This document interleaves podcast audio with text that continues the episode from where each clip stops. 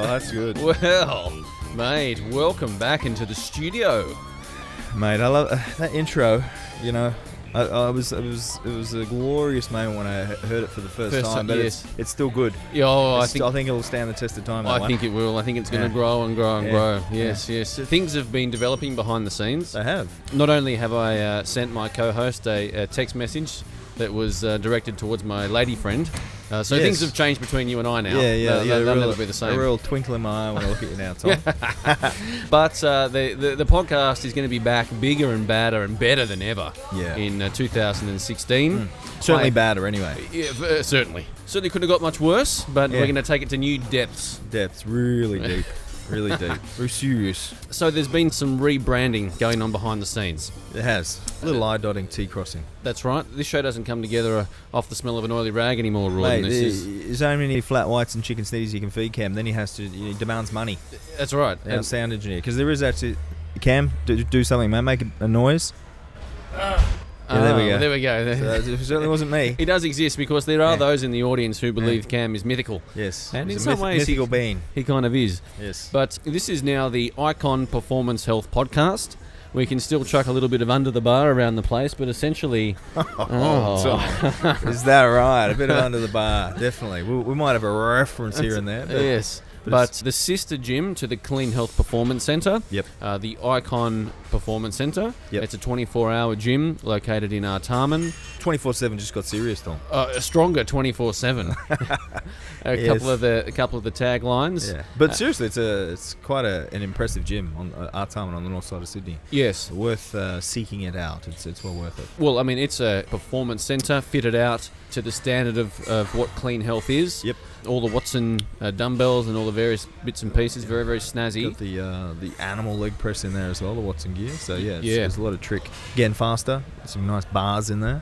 It's the premier 24-hour gym Mm. in Australia for sure. Yep. And um, Big Al. Big, Uh, the, the mythical bean that, that is Big Al, not the one off uh, South Not- Park. No, no, not the South Park. Big I'm go- 'Cause I don't even know that one. oh, yeah, yeah. It just sounded funny, Yeah, just- so I, I thought I'd brought it up. you better to distance yourself from Yes. that comment, mate. Yep. So we're, we're, we're here to, to bring you the same uh, the same brand of Sprafter. Yeah, the to a same certain quality. degree. But we are going to mix up the, I guess, the format of the program to a certain degree Oh. this year moving forward. Yeah, Uh, it's and- exciting, Tom. It, it's very exciting. We really uh, pulled in some favours for this one for our listeners, so hopefully they uh, will enjoy the new format as much as you and I will. Yes, so we'll be launching the show proper in 2016. Yep. What we're doing with this episode is just uh, letting you guys know that we're, we're back in action Yep. and just to prime the nervous system to Oh, a, yeah. certain degree for what's uh, coming up in the new Bit of year. Alpha GPC, But shall we we'll say. have a really good feature guest on every episode. Yep. But in between that, we're going to uh, utilize some of the best minds in the business for Yeah. regular contributions to the program on, a, on a weekly or fortnightly basis. yes. Now, some of the people we've got on board, Rawdon, a good uh, friend of the program, a mentor Program. And, and colleague to yourself, Uh-huh. uh, Charles Polifon. Yeah, yeah. No, that's uh, really excited about that one. I uh, unfortunately for him, I do have his uh, private email, so Yes. I uh, kept harassing him, email after email, and uh, eventually he crumbled and get. Yes. So all things being equal, we should be able to uh, record some uh, great content with the the big dog himself, and um, I think we we might be going down the We might look into his patented the five theory of elements. the, the five elements. yeah in regards to programming. Yeah, It's a system of, of programming that he has uh, developed through time in the trenches, essentially, Yeah, and, and last- training some of the world's best athletes. last hundred years in the trenches. So he will be making a regular contribution. Yeah, for small for the show. bite-sized chunks for our for our listener, uh, Yep. which will be really good. takeaway points. We've also got Paul Carter. Yeah, Paul Carter, one of the Unfortunately, I have his um, email as well. yes. yes. So Paul Carter, I mean, uh, I mean, he's been a guest on the program before, and those of Yeah. you that have listened to, to his episode would get a feel for what he's like. But he's one of the most uh, prolific writers in the health and fitness industry. He's very. been featured on all of the uh, the major online publications T Nation going around. writes for that one. And I think his blog was in the top ten blogs on the internet. Yeah, and he's uh, teamed up with old Tippy Toes, Christian Tabito. I think the boys have released or about to release uh, some sort of uh, book, Mm. uh, re strength training, hypertrophy training. So that's Both exciting. looking uh, very staunch together. Yeah. So uh, Paul will be joining us for a regular segment on the show. Also, yep. then we have Mark Buckley from FMA. Yes. So we're going to tap into some uh, specific strength training uh, knowledge Yeah. And really, there's there's few people from a technical aspect as, as well versed Yes. as uh, Mark Buck in that field. He, he really is the, the geek of the, the strength training world, and, and Yes. he self confessed he just loves the numbers and the how and the why, and to the point where you know he went over and spent a couple of weeks with Louis Simmons at Westside Barbell, who we are trying to get on the program too. So Yes. for our listeners, we, we, we are trying to pull pull some strings for that one, but. But um, yeah, and you know I could listen to Mark all day. It's, Yeah. It really is a, an education in itself. So Well, we're looking we- forward to that. Sat in on a, a webinar that he had uh, just last week. It got the juices flowing for what kind of stuff we can cover with him on the podcast because he Yeah, strength training methods. And we want it to be like a, a quite an organic uh, evolution of, of strength training in his eyes, and where to start, and, and how do you progress, and the different uh, all the different aspects of strength training. So Mm, for our mm. listener, should be very uh, beneficial. Then we're going to tap into a uh, nutrition geek and a bit of a functional medicine guru in Dan Garner. Mr. Chocolate Milk and um, Dual Date hi- hi- himself. Yes. Not Really good guy. necessarily someone with the uh, the profile of, of you know Paul Carter or, or Charles Poliquin, but feedback from our listeners as to one of the most informative a- and, Yeah. and useful interviews that we did was with Yep. Dan, Yeah. and he's got a real knack of breaking down science and research Yep. into applicable and understandable methods to apply. Well, we could almost understand it. So that's how uh, how layman's terms it. He, Yes. he likes to break things down. But but let's not. Um, you know, he has worked in the shadows of Andre Benoit for you know however many Mm. years at the Canadian Centre of Strength and Conditioning, but out on his own now. As uh, the Dan Garner entity uh, in, in itself, but um, well worth following on social media. He does put up a lot of content on his uh, Yes. Facebook page, but yeah, he's going to be, and again, that one's going to be somewhat of an evolution. Yes, that this is almost like a, an audio textbook with Dan. We're going to go through the fundamentals of nutrition, Yep. the building blocks from the macronutrients, all the way protein, out through fat, up. carbs, and, and what do you do? What, what does it all mean? What does it you all know? mean, and, and how do we start program design? Yep. So have a pen and paper handy for those segments.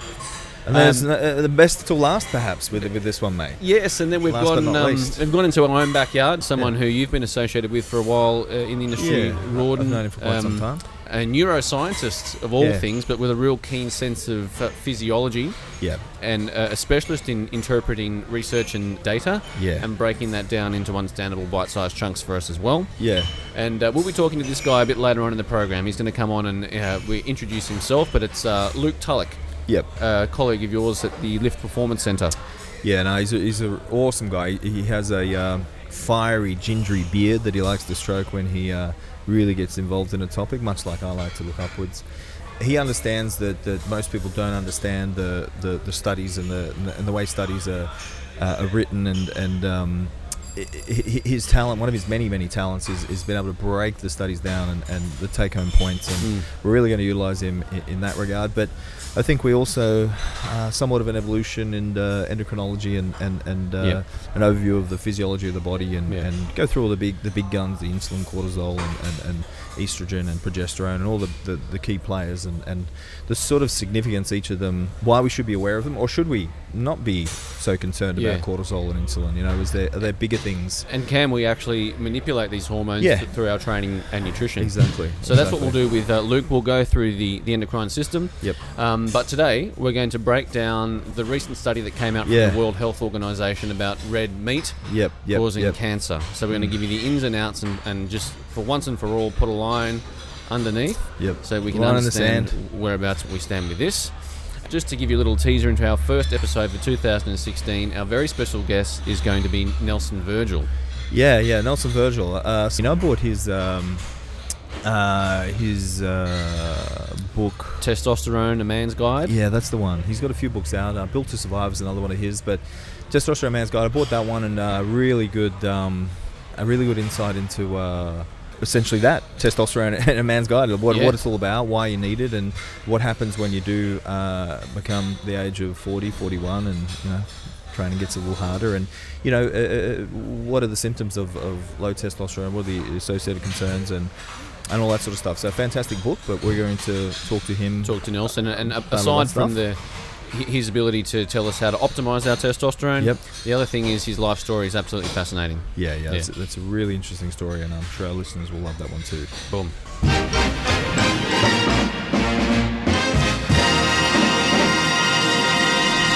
and and some new stings as well, and that's exciting. Very good. And mate, we can't just come on here and gas bag about what we're going to do without giving Nah. some sort of We're going to context. give our listeners something, sure. Go on. So, mate, uh, in the time that we've had out of the studio, you're doing some different things these days. Has there been anything significant that you're doing differently, or any any insights into the way you uh, you program for your clients, or you're working with nutrition and stuff like that? Yeah, I guess uh, one little thing. I get a, I guess a, a, a twist on something I was doing anyway.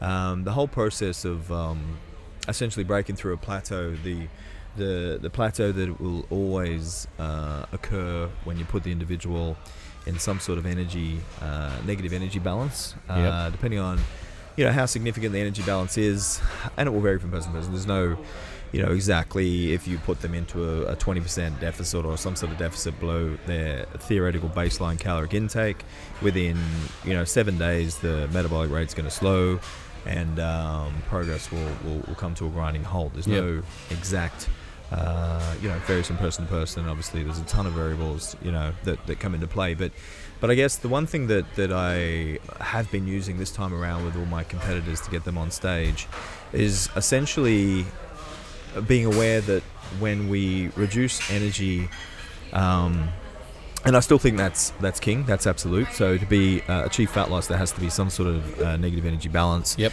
be it a training stimulus or calorie restriction or uh, well, they're the two variables. Combination of the two. Combination two, exactly.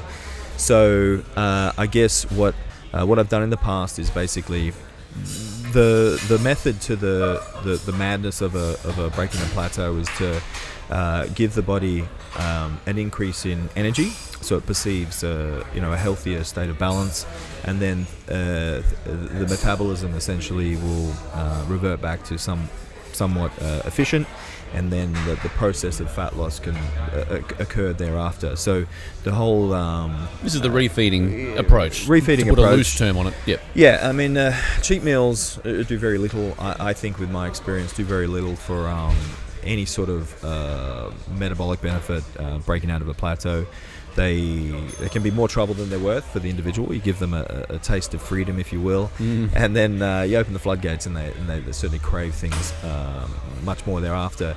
But the flip side of that's true too. It can really take them out of a dark place and give them some sort of uh, uh, deviation away from what they're Sure. you know, been buried deep in the last um, you know, 10 or 12 weeks. So, pros and cons for the cheat meal, but beyond that, um, I think the cheat meal, uh, if it is a, a significant energy intake, will invariably simply put fat on. That's a that's a given. Mm. And I guess the process thereafter is, you, you know, you're uh, I guess aware of the, the uh, uh, additional body fat, um, and that it will come off in the, the subsequent days and, and, and weeks, I guess. Uh, so that's the reason why I don't really uh, enjoy the uh, prescribing or recommending the cheat meal very often, unless it's the psychological benefit. Yep. And even then, um, I'll, I'll, I'll put some sort of parameter on it, and, and that they can have an increased energy intake with the cheat meal, um, but it, w- again, it won't be excessive because Yep. any uh, surplus of energy over what they're currently at will, to a point, yeah, you might get some glycogen uh, loaded, definitely. Um, if it's carbohydrate focused, but uh, you will also get uh, Spillover. uh, spillover, exactly. You're going to put fat on. Yep. Okay, it's a given. Okay. Refeed period, however, that's uh, far more uh, beneficial. Low glycogen stores uh, give the body because it's too short, too brief. The, the cheat meal, you know, an influx of energy, you know, for a two-hour period, it doesn't really do anything. Mm. Uh, I feel long term for uh, to uh, improve uh, the metabolism in any way, shape, or form. So the refeed period, but where I was uh, not going wrong, but where I was doing it in the past was increasing calories from where they were back to their baseline that they started at. So, for example example, if they were at 2,000 calories, uh, and I was down around you know 1,400 calories the pro- uh, So you- process over a couple of weeks. To start the process with everyone, you come in, figure out their BMR, or, and you Yeah, set up theoretical. Some, sort of, some sort of baseline Yep. so that you know where home is to manipulate up or down. Correct. Okay. Correct. And so now you've been, and we'll say that's 2,000. 2,000. And you've been progressively taking them down. Yep. And now they're sitting at somewhere around about 14, for argument's uh, sake, yeah. 1400. They're experiencing all these um, uh, symptoms of down regulation of metabolism and, Yeah, and just- being basically in a starved state. Yeah. And so you're going to bring them back to some sort of metabolic uh, baseline with some sort of refeed protocol.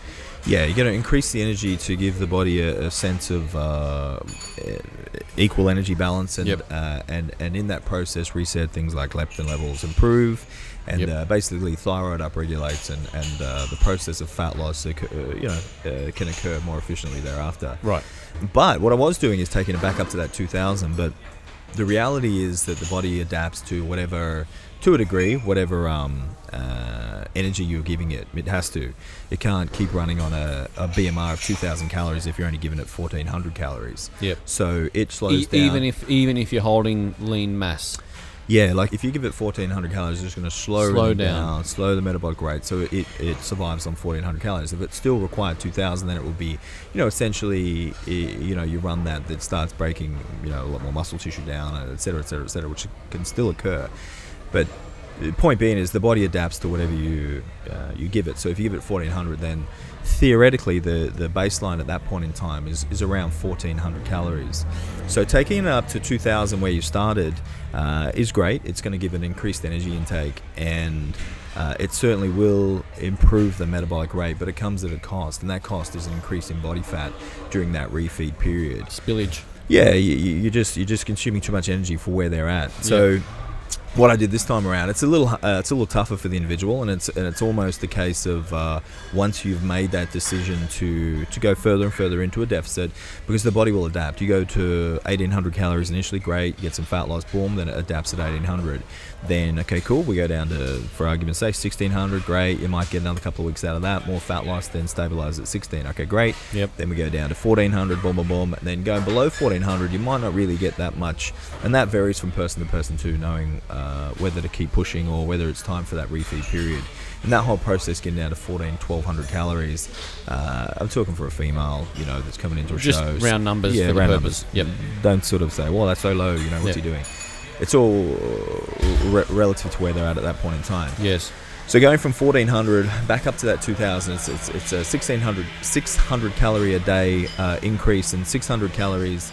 Uh, if the if the 1400 is their baseline, 10% would be 140. So you're going up 50, 60% over what their maintenance is at that 1400 Yep. and that's just uh, too higher energy in, uh, intake for a specific goal of uh, a fat loss goal that's in the foreseeable future. If it's long term, that's fine. You can put some body fat on. That that's all right. A little bit of body fat on, still much less than what you were at 2000. Yeah, don't that's sweat it. cool. Cool story. Yeah. And then bring the calories back down. That's fine. But I'm talking about a competitor in the final stages of a comp prep, Yep. going back up to 2000. Like I don't want any fat to go on this individual at any point in time. I want it Yes. to be progressive. So what I did was basically from if, if for argument's sake they were at 1400, it would be uh, 20 to 30 percent energy increase at that 1400. So Yep. it will go from you know uh, 10 percent is 140. So you'd go uh, whatever that is 420. Uh, so you're up about 1800 calories from where you were, but not that 2000 calories. Yep. So you're just controlling the energy intake a little bit more. But I found that that uh, so far has worked much more effectively in, in because I found I was given these repeat periods and, and things would improve and then it'd drop again, but then the body fat wasn't necessarily being vastly beyond where it was when I assessed before I had the refeed period and then the sub- subsequent uh, fat loss period after the increase in, in Yeah, energy intake. Kind of spinning the wheels, so to speak. Yeah, like one step, uh, two steps forward, one back, and it was Yeah. like, ah, okay, you Is should there a be- better way? Is there a better way? Yeah. So, and that's what I've been doing this time around for my competitors, and it seems to have uh, nipped that uh, aspect of the refeed period in the bud, and and it, uh, that's what I uh, am telling you. That has worked quite well for me, and that's Yeah. something that you guys can try, and our listener can try. So when you are bringing calories back up, and that's the only way you can uh, break through a plateau is give an in- increase in energy intake. Yep. Uh, do it relative to where they are at that point in time three days minimum, up to five to seven. Um, if, if it's a long prep, you know, you might be able to do four or five days, but three days minimum, I, I feel, for the refeed period. Any less than that, like a two day weekend, it may work, it, it, it may not. So I, I tend to uh, drop all training on those uh, refeed days Yep. and then put calories up from that uh, wherever they were. 20% up to 30% above uh, where they're at, and it won't be a huge uh, increase in uh, energy for them. And that's what I said when you made the decision to drop calories down. It, you know, it's, it, it will get tougher and tougher the prep towards the, Yeah. the finish line. But if uh, absolute uh, body fat percentages uh, or body fat levels uh, on the individual uh, what you're working towards for a competitor, then I really think that's um, that's essentially, if you ask what I was doing different this time around, um, that was probably probably the big thing that, that I've done this time around is Nice. just keeping that energy intake, uh, uh, controlling the energy intake a little more with cheat meals, with the refeed period, and being Hmm. uh, well aware of um, where they're at uh, metabolically at that point in time. and just generally making things a little bit harder for your clientele. Yeah, really making it tough on them. Yeah. But you know, the end result is they're going to be a better, ri- uh, better rig up on stage. That's So right. uh, you know, that's the priority, I guess. Very good, mate.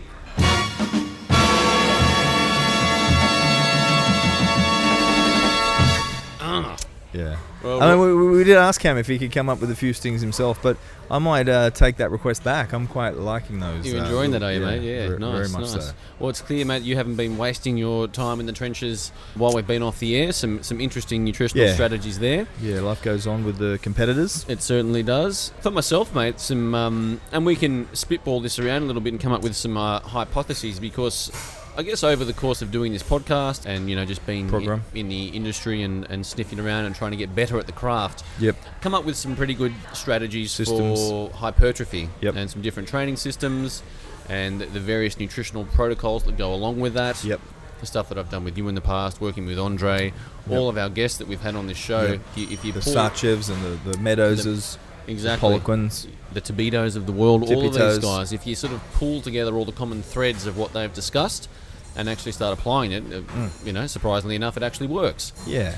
However, I'll paint a scenario for you, and this is um, uh, Paulie down at uh, CHPC. was that was that who it was? Yeah, this, this- this is Paulie. So Oh, we've got dear. um, Re- hey, for any of our listeners, Paul uh, Stevenson, awesome guy. I Yes. think he's a super coach in his own right. yeah, very much so. really, really Yeah. smart guy, and, he, and, he, and he's got his ear to the ground. Lovely I bloke. like it. So working with him, he wants to do a, a comp uh, next year. Okay, Yeah, physique so comp, I think. yeah, yeah, Yep. naturally pretty lean. Yeah. So the goal is Hey, about- because that's your skill set. You love uh, prepping people for uh, shows, don't you?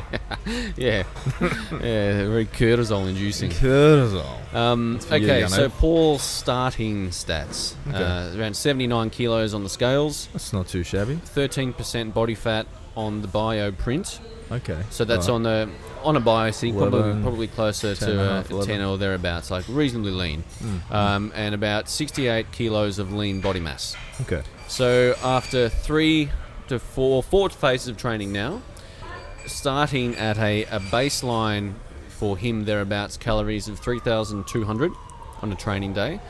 It's been titrated up over the phases of training to hit around about 4,500. So he's in about a, a 30, 30 3,200 is pretty significant anyway. Yeah, yeah. He's very active. He, he does a lot of sessions, Yep, yep. walks to work, and v- various things like this. So Yep. it's a fairly high baseline to start with. Right, a lot of, uh, A lot of neat. Neat. Yeah. yes, yes. non-exile activity Yes. yes. for our listener. So we've worked up to around about a 35% caloric surplus, Um, Mm, generous. eating about 500 grams of carbs on a training day.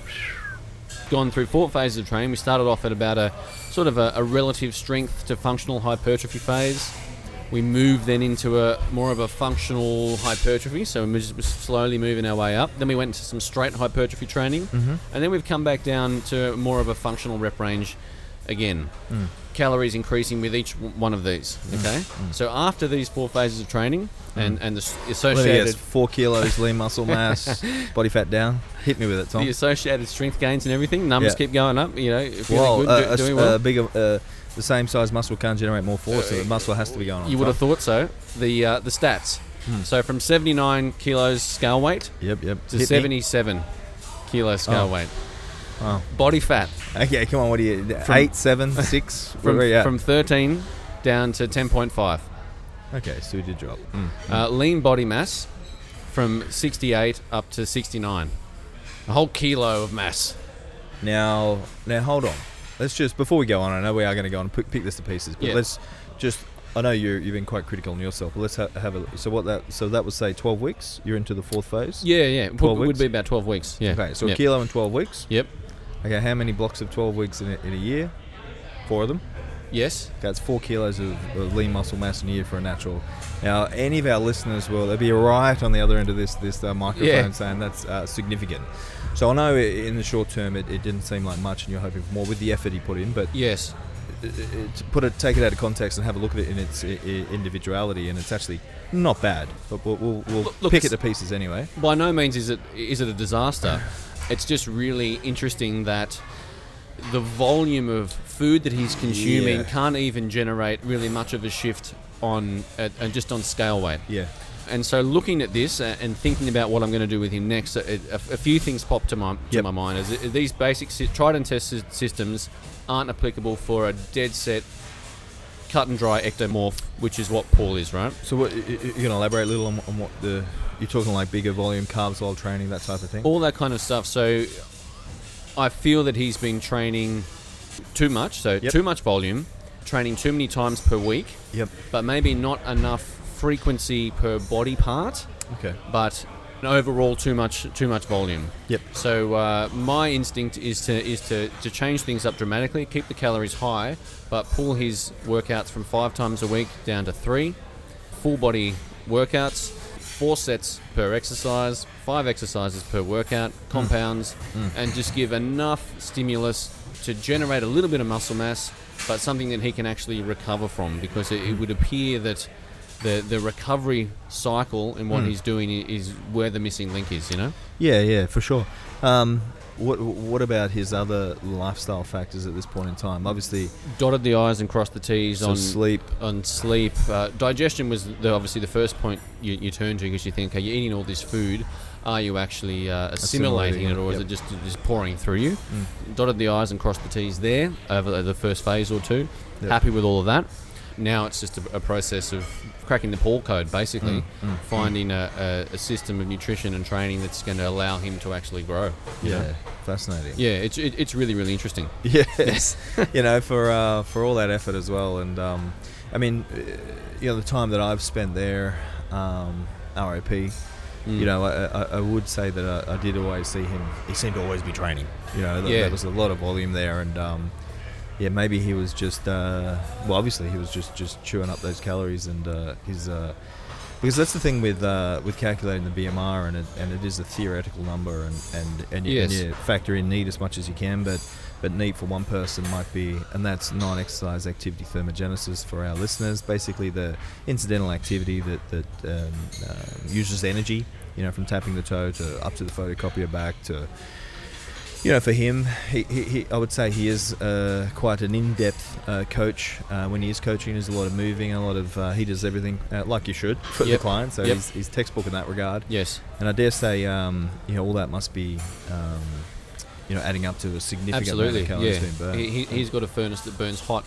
Um, the other interesting thing about it, Rawdon, that popped up during the process is that there was a, a there have been periods of, um, I guess you were classified as self sabotage to a degree, okay. where he would uh, not get the calories in, because when we got to a stage where we thought, okay, the volume is obviously not working, so let's pull the volume back and go back to some functional hypertrophy Yep. but keep the calories high.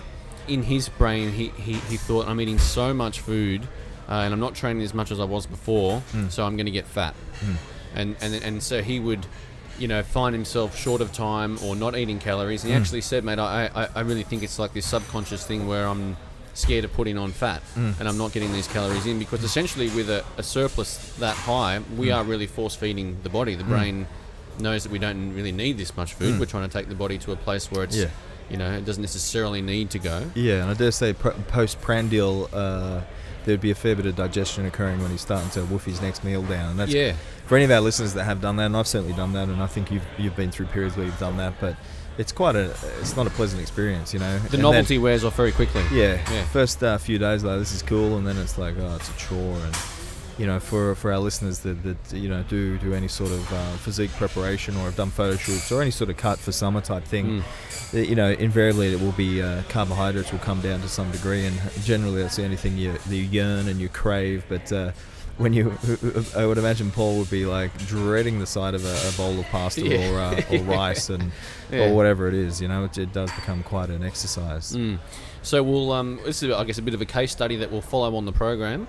So we're going Hmm. to I'm basically just going to stick to some of the um, the ectomorph rules. Mm. Uh, pull back training frequency, Yep. pull back their total volume per body part, Yep. still keep the calories high, Mm. and uh, like I said, just try and find that balance between giving enough stimulus to induce or elicit growth, Mm. but without burning them out. you Yeah, know? enough time for recovery. What I do like though, a- a- again, you know, you probably not that you necessarily felt like you, you've done the wrong thing by Paul, but rather than oh he's an ectomorph, I'm going to train him this way. You know, I, I, I think you embrace the the typical um, rules of hypertrophy and, Yeah. and jammed of a lot of volume in with a lot of calories and let's see what happens. And then okay, one phase, second phase, okay, let's reassess. Okay, cool. Now it wasn't exactly as much as what you and I wanted. Now let's change things and let's look at what would be more appropriate for an ectomorph rather Yeah. than just labeling uh, individuals into certain uh, genres and, and, and body types, Mm. some other types, and, and saying, well, you're a you're an endo, so I'm going to train you like this, or you're a meso, I'm going to train you like this. You know, Yes. you get in there, look at them, look at all the variables, get his BMR, Mm. use a bit of method to the madness, train them hard, see what happens. And that's exactly what I do. You know, there are rules and, and, and guidelines in, in between male, female, and, and different body types, but but I'll tell you now, and our listeners will, will probably agree, you know, few and far between calorie uh, clients that actually do, you know, fall 100% into that bracket. And, Exactly. and, it, and it simply is a, tr- a case of cracking the code for, for Paul as much as it is with every other client. And and and even with with my experience with the same competitor getting ready for shows, it'll be yeah, a completely. It's like I'm working with someone different. Different, yes. You know, I was What like, worked well, last time doesn't apply this time, and it would Yeah. make sense. What worked last time get their phys- got their physique to a certain level. Yep. Now we want to get beyond that. Well, obviously we've got to train a something different, different. way and, Yeah. and, and apply a Yeah. different stimulus. So Ha- Having said that, and, and uh, it's the kind words that you say, mate, I did have uh, in my head, I had this plan. And Mm. so after the first phase of training, all the body fat that came off from the 13 to 10.5, that happened in the first phase. Okay. That was the goal of that. We I kept carbohydrates fairly low. What I wanted to do Okay. was drop body fat, increase insulin sensitivity, get him right and ready to, to Primed. suck up some carbs, Mm. and put on some mass. And I was like, here we go. We've got this guy who, you know, has moderate training age. Yep. Um, he's nice and lean. Uh, we're ready to trains go. trains well. Trains, yeah, training's fine. I know he's going to train hard. Movement patterns are great. Mm-hmm. Um, here's my chance just to have a, a you know, a, a lovely Textbook type. palette to, Mm. to, to draw this painting on. You know, I can get the carbs in, I can train him up and Yeah. Mm. everything, and then phase by phase, I've just gone, oh, Oh, wow. you, you know what you thought you had. You, you thought you had one of my clients, and Yes, uh, or a you know a s- Steve yeah, a McLeod, Steve or, or, or a McLeod. James Kahn. Eh, eh, Yeah. There's only uh or an Alex Thompson. There's only a few of them. and They're all mine. They're Yeah. the clients that I get, yes, so I can look like a super coach. that's right. I mean, I don't really have to do too much. And you've just got a uh, a Paul. Yeah. you know what I mean? Yeah, fascinating though. But um, yeah, I'll be, I'll be, I'll be really uh, uh, look. I love the guy, and I Yes. really want him success on stage. And I think he he has a great uh, uh, starting base. So Mm. uh, with a little bit of m- more meat on his on his frame and and dial that condition in, I think he'll do really well. But um, certainly a, a, a worthy individual uh, training in the trenches. Uh, it'd be good to see him yeah, succeed. yeah. So we'll, uh, I'll keep you guys updated, and we'll uh, watch this space. Yeah, and if we hear nothing over the, the coming episodes, then Yes. Wow.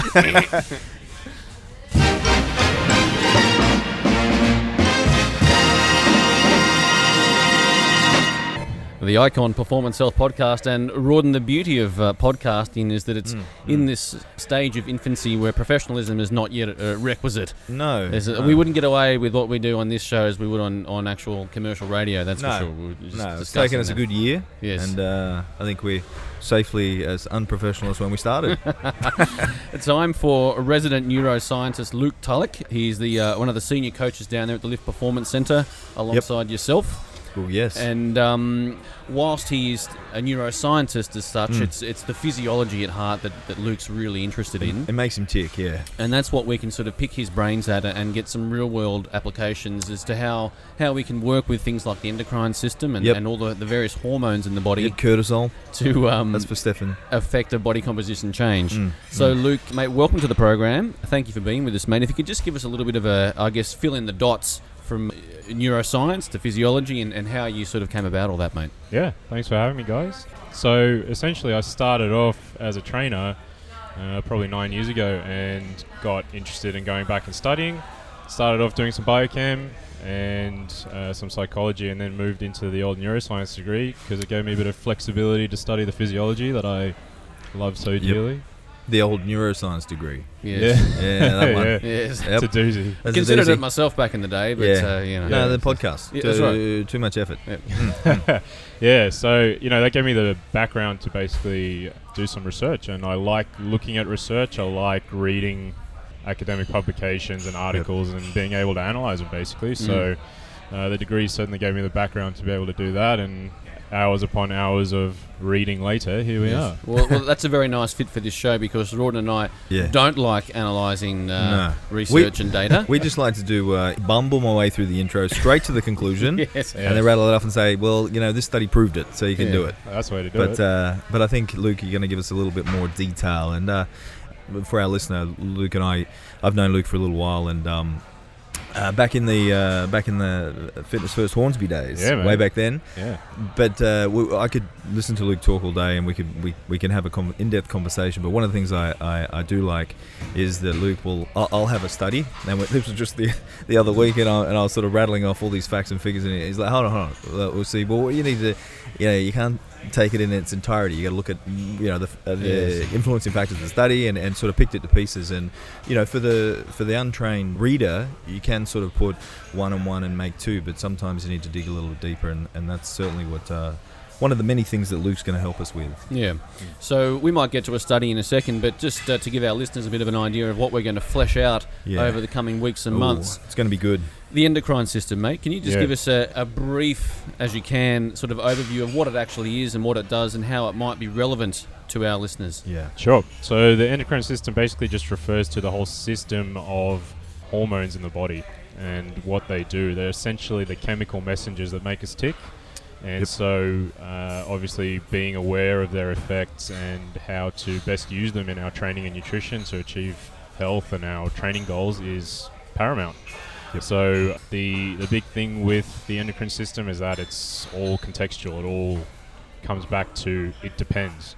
And so, what we will be looking at is things like your insulins, your cortisol, estrogen, progesterone. You've probably heard of some of all of these, but um, they all have their role to play, and it all kind of depends on the context in which you're looking at them. So that's what we're going to analyze in the coming months and see how we go. Beautiful. That- yeah, that's exciting because we bandy around you know, cortisol and insulin, all these things all the time. But and in the industry, we do generally. It would be nice to have a really rock solid set of bullet points as to what these things actually are and, and Hmm. what they actually do, and how we can manipulate them. Yes. Bec- Because That would be very good. It's it's one thing to understand these things, and I'll ask you this, Luke. I mean, Hmm. how much of an impact through nutrition and training can we actually have in, in manipulating the endocrine system?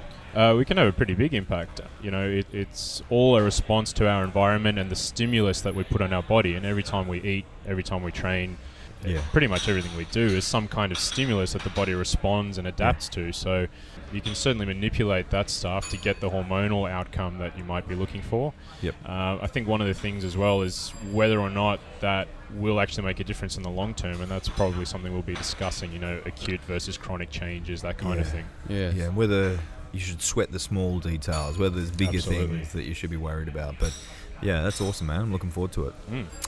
So, what are we going to uh, put uh, Luke on the spot with today? Uh, Well, Tommy? look, just to warm things up and give the listeners a bit of an idea as to, and get get to know Luke. I, Yeah. In essence, the good old uh, red meat is bad for you uh, Oh, yeah. si- situation. oh, don't get So- Lukey started on that one, Oh, Oh, mate. So it's, it's been doing the rounds again. Essentially, the uh, Yeah. World Health Organization got together a group of 20 odd scientists from uh, 10 different countries, and they got these scientists to look and collate the data from over 800 studies that had investigated this association between cancer and red or processed meats. Yep. And uh, at the end of it all, they've said, well, there is a, a link. um, Definite link, Definite yep. link with the processed meats. Not quite enough evidence yet with uh, red meats to suggest causation, Hmm. but that link is there. Yep.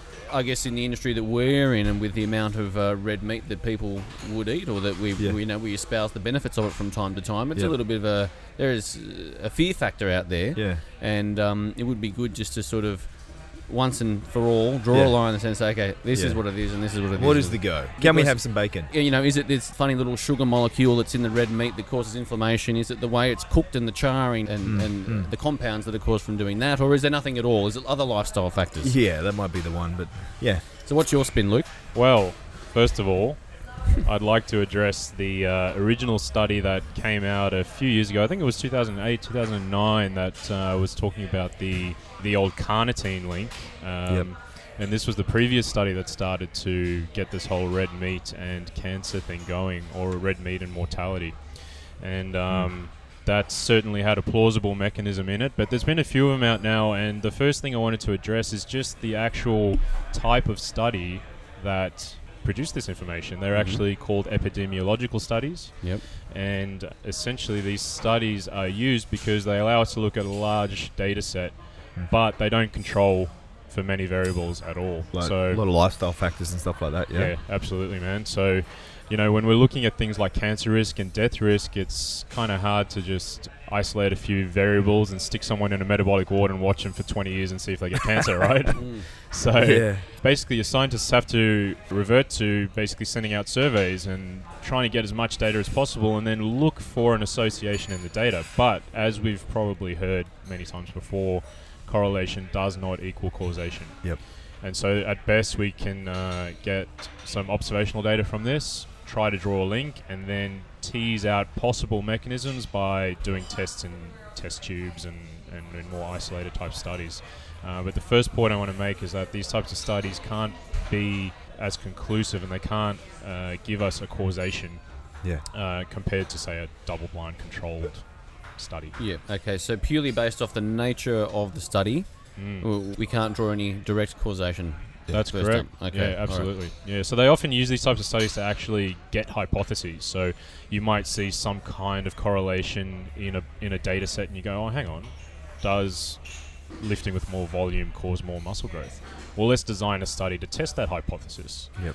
Obviously, like I said, with cancer, it's a bit hard to actually do that. So Mm. at best, you can kind of say, "Oh, looks like there's a bit of a link here. Do we have any potential mechanisms that could cause that? Yeah, maybe. Okay, so maybe we're going to make some recommendations based off that." Okay. All right. Okay. So that's point number one. Point number one. Number two. Number two. So let's look at this actual study a little bit. Firstly, that press release that came out that was given the rounds on social media Mm. was actually just a one and a half page summary of the paper itself. It, the paper hadn't been, I don't even know if it's released as of today uh, that we're recording, to be honest Yeah. with you. Um, I think there was just a summary that was put out that was uh, promoted by the World Health Organization and was given to media outlets. So, in the first case, trying to pick apart and analyze the study itself is a bit of a. Uh, When it's just a summary. yeah, it's isn't an it? operation in futility, isn't it? So, Okay. that's the first point I want to make. But there are some things that we can have a look at in here in terms of mechanisms linking to cancer. Um, there are mechanisms in place that this this study could uh, be giving us some information on. okay. Um, so I want to break those down a little bit Yep. uh, and give the listeners some hints and tips on how we can mitigate these potential mechanisms. And it's Yeah. really pretty straightforward. Yeah. And I think that'll properly debunk this study, and hopefully it won't rear its ugly head again. Okay. Yeah, Yeah, yeah. because I foolishly, uh, when I was, I was swanning through Lyft the other day, I said, ah, and patted Luke on the back. Oh, you heard the latest, uh, there's another meat scare. And he rolled his eyes, said, I'm not even going to discuss it, and then sort of walked off. And I'm Yeah. like, okay. Okay. fair enough." We'll get him in the So- studio and make him discuss. Yeah, it. here we we'll, are. we'll put him on the spot. But Yeah. Awesome. That sounds like uh, be really good for our Okay, listeners and good. ourselves, actually. Yeah. cool. And uh, are we drawing a distinction between processed and red meats here? We are indeed. So Yeah. the study itself actually made processed meats as a category one, which means that it does have a link Definitely. to higher rates of colorectal cancer. So to be a bit more specific, colorectal cancer is the only type of cancer looked at by this. Okay. Cancer itself, actually, depending on the type of cancer, is really, really different and can have different causes. Yep.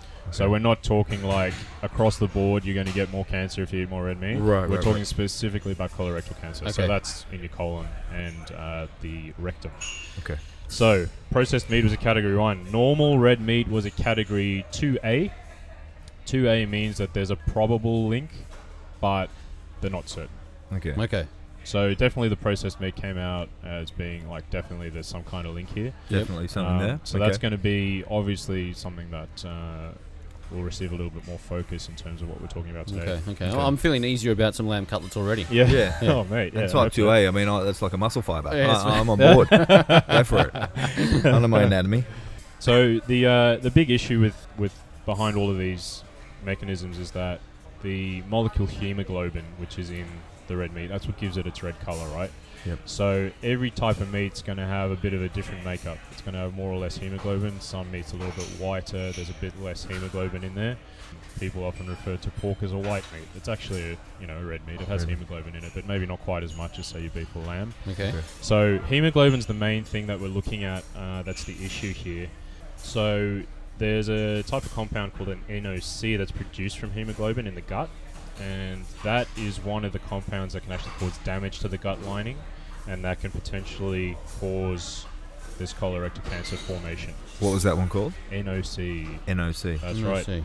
Yeah. Now processed meat actually has you get faster NOC production. Right. So the less processed the meat, higher quality it is, essentially, Yeah. the less these NOCs are going to be produced. And Okay. so, therefore, that's the mechanism lowering your risk by eating less processed meat, basically. Okay, So okay. NOC. That's a little. Okay. Yeah. So, so this is one potential mechanism by which red meat can cause colorectal cancer. Absolutely the right. production of this little chemical That's NOC. exactly right. All So, if you actually look at the hemoglobin molecule, right, if you look at chlorophyll, which is in plants, obviously, Yep. the plants have chlorophyll in them, and that molecule is very similar in structure to hemoglobin. It just doesn't have the same sort of iron inside there. And what the chlorophyll can do is it can actually neutralize the NOC production. So, uh, if we're looking at purely eating meat by itself, sure, you're going to get some hemoglobin in there, but let's say you add a bit of a salad in there. Yep. Ah, Ah, all of a sudden, we've got a bit of chlorophyll, okay. and that neutralizes the NOC production.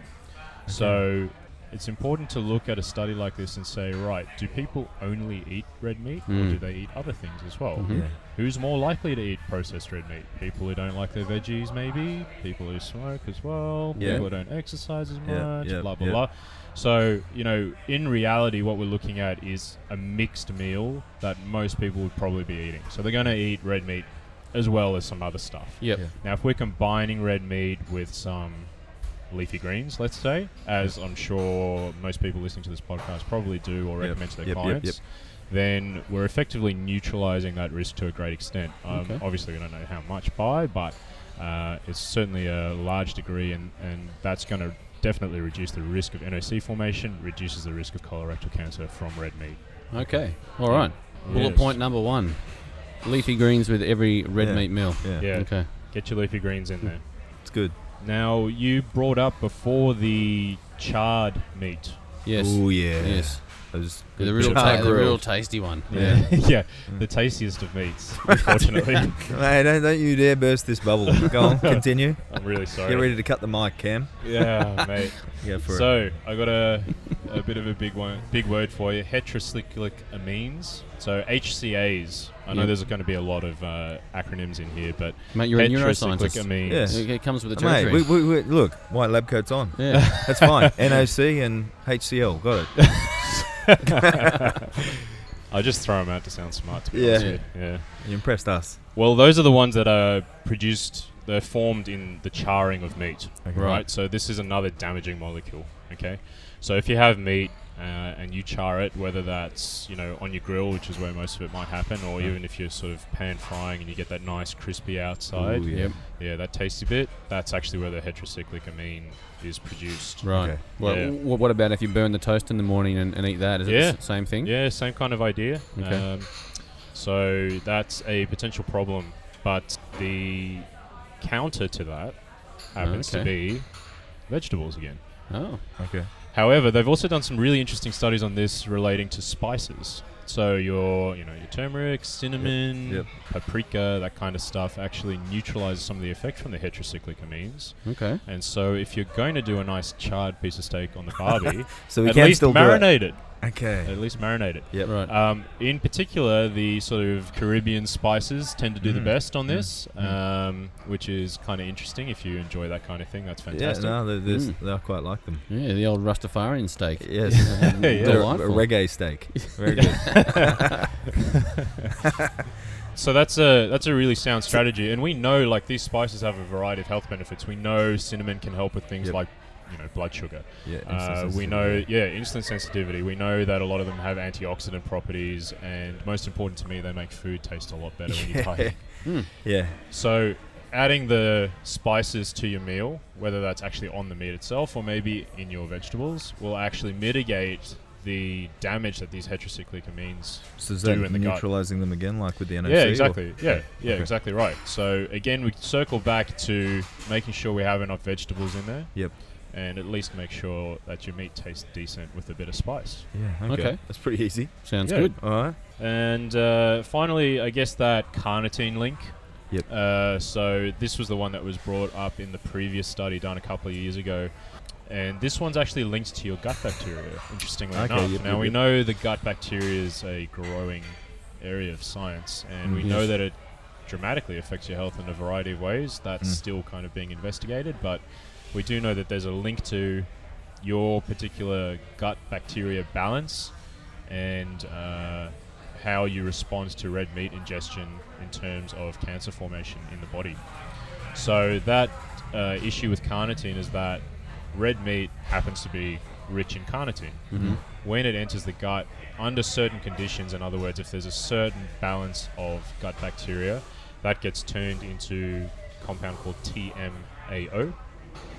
And the amount produced varies with your gut bacteria. And elevated levels of this TMAO is actually what is correlated with increased incidences of colorectal cancer. Okay. So, long story short, it's taking care of your gut bacteria that's going to be important. And um, one of the ways to do that, surprise, surprise, is actually getting enough vegetables. Once Okay. again, it comes up. But I think also the variety of vegetable is important here. Some vegetables provide different sorts of uh, food for the gut. Those are called prebiotics. Yep. Yep. And So interest- resistant starch. Yeah, resistant starch is one of them. Yep. And interestingly enough, that s- uh, you know supplementation or addition of prebiotic material to the diet is actually probably more effective than giving probiotics. Yeah, that's what I've heard as well. Yeah, so people might be going nuts with the probiotics, but man, if you ain't eating enough vegetables Yeah. and enough variety in there, getting your resistant starch in, which is in things like you know potatoes and rice, particularly once they've cooled down, then uh, you know you're probably not getting the best bang for your buck.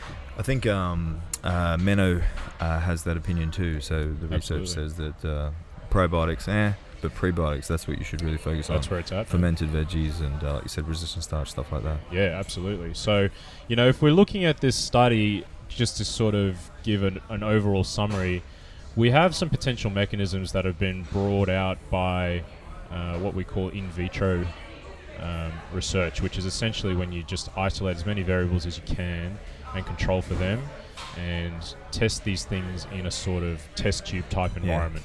Yep. So these aren't in vivo, which is done inside an actual living biological system. Mhm.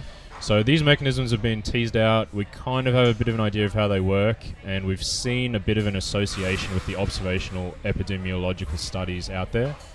So we know that there's particular potential mechanisms there, but we don't know for sure that hey, you eat red meat, you're going to get colorectal cancer. Yes. it's just not as simple as that. Uh, but at the end of the day, the recommendations aren't necessarily just to not eat red meat or to eat heaps less of it. I think the what it comes down to is something sensible, which is moderation. Make Yes. sure you're eating a variety of healthy foods. Yep. Make sure you get your leafy greens and your other veggies in there. Yep. Make sure you're taking care of your gut by eating a variety of vegetable matter, and then Spice eat it your up. red meat. Yeah, spice it up. spice it eat up. your red meat. Um, make sure Right. not all of it's processed. I suppose would be a Yeah. good response, but Yeah. it's by no means a Death call to sentence. arms against red meat, Yeah. you Yeah, know, yeah. Uh, as it might be splayed about on social media. Yes, and if Okay. we flip those recommendations and look at the, the stereotype of who might be getting cancer, Yeah. so these uh, the NOCs, which are neutralised by the chlorophyll in the salad, Mm-hmm. Mhm. or your, your typical uh, overweight Western diet consuming persons not eating a lot of salad based material, Yeah, a lot of maybe processed foods, maybe yep. a little bit of lettuce on the burger Yep. kind of thing, not particularly rich in chlorophyll. No. Exactly. You, you've got the HCA, which is uh, neutralised by various uh, spices and, and Curcumin. marinades. They just, you know, Cinnamon. a bit of salt and probably some sugar added to the processed meat is all they'll get mm, there. mm. And then the carnitine and that compound TMAO, which is affected by the, the gut biome, to chuck that uh, Biome. term Yep. that we like in so much. The, the Mm, typical mm. Western diet, the gut profile of that person is typically far more unhealthy than someone who's eating a large ra- range of veggies and fibres and all that kind of stuff as well. Definitely. So on the three counts, they're more already predisposed Exactly, to getting yeah. cancer or colorectal cancer. Yep. So for the general person listening to this podcast who's healthy and they train and they eat a wide variety of foods and they have Mm, salads and veggies and some fibres and some pre's and some pros, Mm, mm, boom, mm. Bob's Red- your uncle. red meat's not a problem. Yeah. Yeah, absolutely. That's definitely the conclusion I would come to. So to clarify, um, so bacon uh, daily is that pushing the the uh, colorectal uh, boundaries a little, or would you say a couple of times a week? Mate, honestly, I think it depends on the person, but in most cases, I think you'll be right as long as your vegetable count is up and as long No, as it's always a your catch. as long as your guts in good I'm just shape. gonna have a couple of Yeah. caps of chlorophyll with my bacon. I Mate, for you, I'd probably Yeah. just cut down to be honest. think. Please, Zane. He was looking at my midsection when he said that. Very cheeky, Luke. yeah. All right, beautiful. Okay, that's good. I think that was uh, well and truly uh, quite a complex study put into layman's terms that you and I can Exactly. understand. Yep. which our listener will well and truly understand. Yeah, because they're so, far uh, more uh, intellectual than you and I, so that's good. A nice little taste of what's to come uh, with you, Luke. We can look at the science behind things. Yep. We can break down the studies that come out and the hype and cut through and give our listeners some um, bullet Take points away. to walk away with. Yeah, beautiful. Sounds great. All right, Luke, awesome to have you on. Look forward to your uh, first official segment in uh, 2016. Exciting. Thanks a lot, Chance. Thanks, mate. Well done. Cheers. Cheers.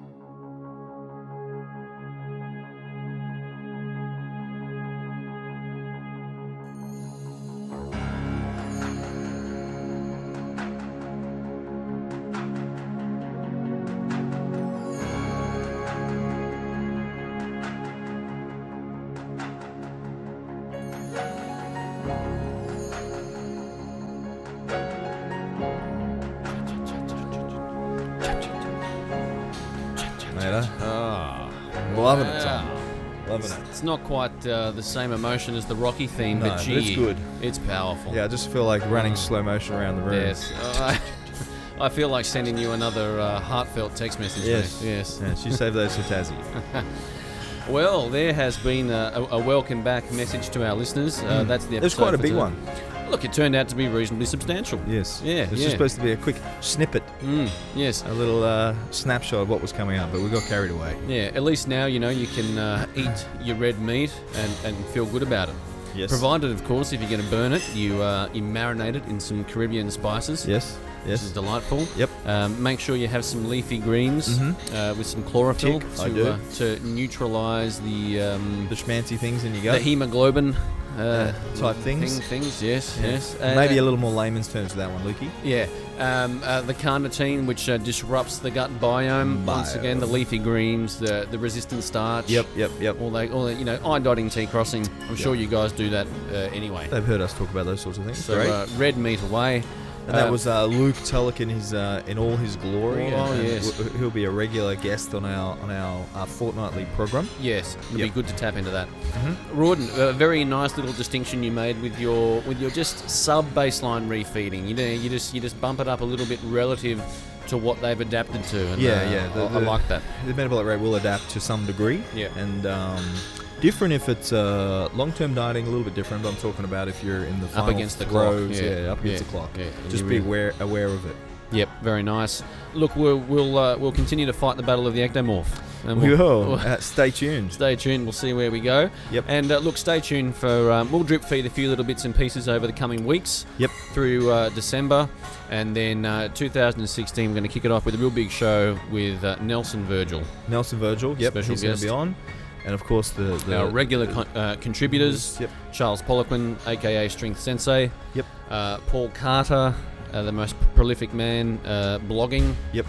Mark Buckley, our Geek, strength extra. training geek. Yep. Uh, Dan FMA fam. Dan Garner, Yep. our uh, nutritionist geek, Y- yep. and uh, Luke Tulloch, our Who the- physiology neurosciences geek. Geek. Yeah. Yeah. And then we've got Cam. He's a geek as well. Yes. He's a sound tech geek. He'll be there too in the background. Boom. See you later, guys. Bye bye.